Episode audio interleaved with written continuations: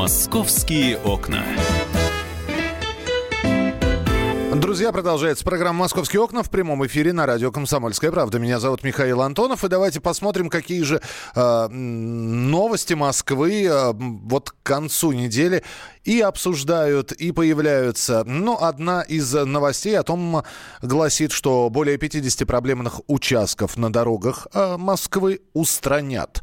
Э, и у нас на прямой связи зам руководителя учреждения, начальник ситуационного центра организации дорожного движения Александр Евсин. Александр Вячеславович, здравствуйте. Да, добрый день, здравствуйте. 50 проблемных участков на дорогах Москвы. А, что-то подсказывает, что их все-таки, видимо, больше, но 50, наверное, самых проблемных участков. Вопрос, как они были а, определены? Почему именно они? Кто о них сообщил? Это ваши представители нашли эти проблемные участки или это было в контакте с теми людьми, которые ездят по дорогам? Наши мониторинга, то есть наши специалисты смотрят, и также мы получаем информацию от официальных обращений граждан, и просто мы мониторим соцсети и видим, где люди недовольны. Но самое главное, конечно, э, речь идет в первую очередь об исправлении таких вот нерационально размеченных улиц. Э, я для примера расскажу, как это выглядело, к примеру, в, в этом году. Вот на Комсомольском проспекте была излишне очень широкая выделенная полоса, по которой мог ехать автобус, еще туда вмешал, вмещался автомобиль, на самом деле, в габариты этой же полосы. И, и еще две было широкие полосы э, для автомобилей. Угу. Вот их переразметили таким образом, что сделали три полноценные автомобильные полосы, и осталась э, отличная э, именно под габарит автобуса выделенная полоса. В результате мы только переразметкой увеличили пропускную способность для автомобильного потока, считайте, на э, 30%. И улица сама стала более безопасной, потому что э, излишне широкие полосы, они как бы провоцируют э, водителя на постоянное превышение скорости, потому что есть такое понятие динамический габарит. И когда человек едет в более узкой полосе, он и сам э, сдерживает свою скорость до 60 км в час, как положено в городе. А когда полоса широкая, особенно если машина вечером или там рано с утра, э, водители начинают неосознанно разгоняться, потому что именно придерживаются э, динамического габарита. Я правильно Поэтому понимаю, это... когда мы э, подразумеваем проблемные участки, это не трещины, не провалы, это действительно просто неправильная разметка, которая э, затрудняет движение. Мне просто тогда возникает вопрос. Вот вы сейчас э, про э, площадь там трех вокзалов рассказали, правильно, да? А кто что? Кто... Нет, нет, про Комсомольский а, проспект. Комсо- Комсомольский проспект, проспект, да, извините. А кто ж, так, кто ж так неправильно разметил-то, что вместо одной выделенной единой полосы для общественного транспорта аж две полосы получилось.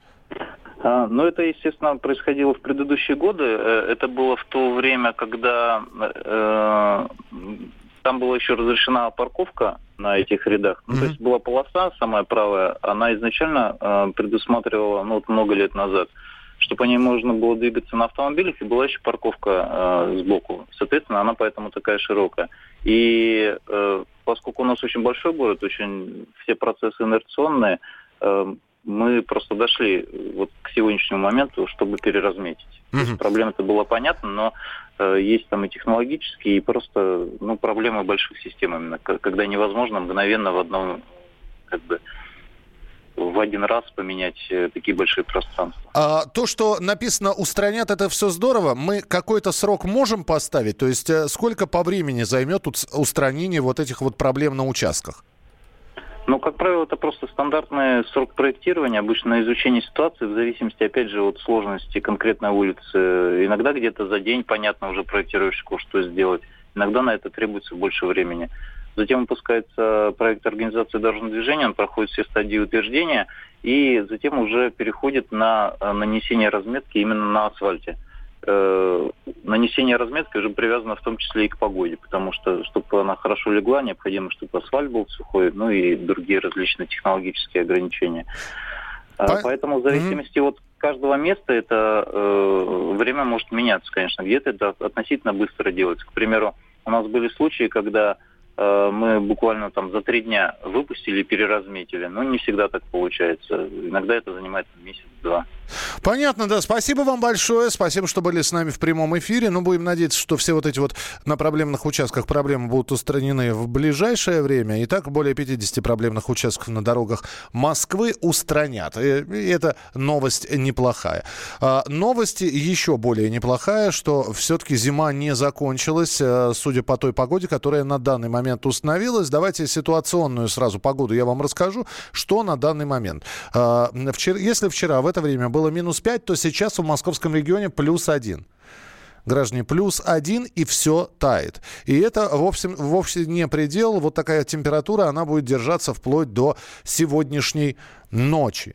А, ночью обещают минус 6, и если, конечно, то, что сейчас растаяло, не уберут, начнутся проблемы. Проблемы серьезные, потому что начнет все это подмораживать, и э, все дороги превратятся в один сплошной каток. Я уж не говорю про пешеходные дорожки, поэтому сейчас, конечно, все это нужно убирать. Но э, в ближайшие два часа осадков не ожидается, так что я думаю, что у московских коммунальных служб есть э, вполне время для того, чтобы прибраться на дорогах. И дальше что с погодой? Так как сегодня э, ночь крещения, то э, вот э, если говорить про ночные э, температуры, то то ближе к полуночи минус один, минус два. Вот. А вот завтра уже минус шесть. Э, и с понедельника начнется, не скажу, что резкое, но тем не менее понижение температуры. Минус 10, минус 13, минус 15 градусов в отдельных регионах. Конечно, такие перепады погоды не могут не сказаться на самочувствии людей, особенно на метеозависимых, поэтому э, следите за давлением. Плюс к этому обещают еще и э, всевозможные осадки, которые э, также обрушатся на Москву вплоть до метели.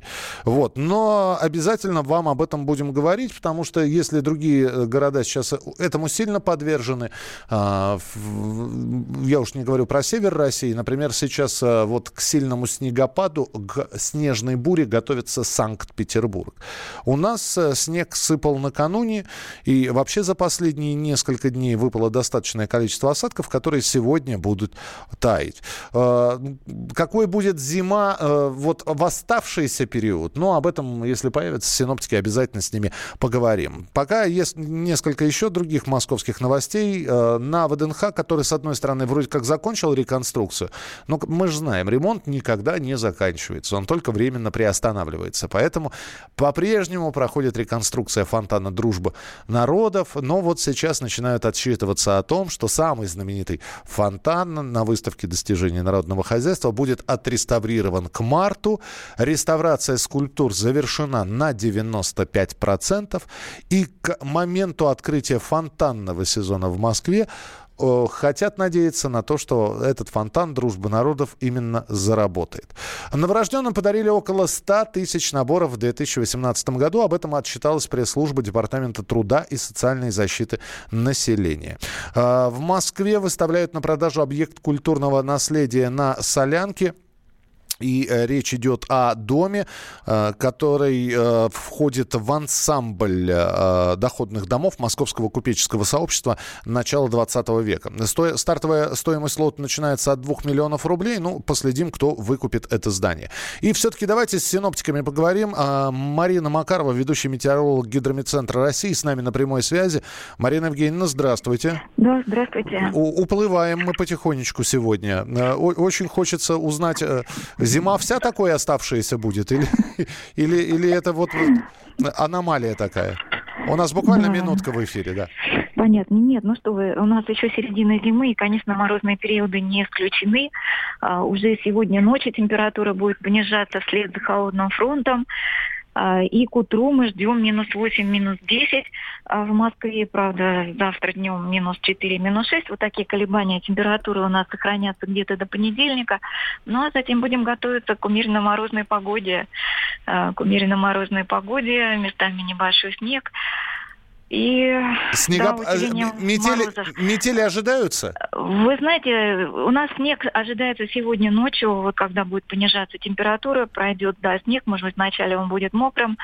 А, порывы ветра у нас а, до вечера где-то до 15 метров в секунду, затем ветер средний 7-12, и ну, кто-то на открытых участках, может быть, будет воспринимать это как а, небольшую метель. Мы поняли, не... да. Марина Евгеньевна, спасибо большое. Это было сообщение центра в нашем эфире. Окна.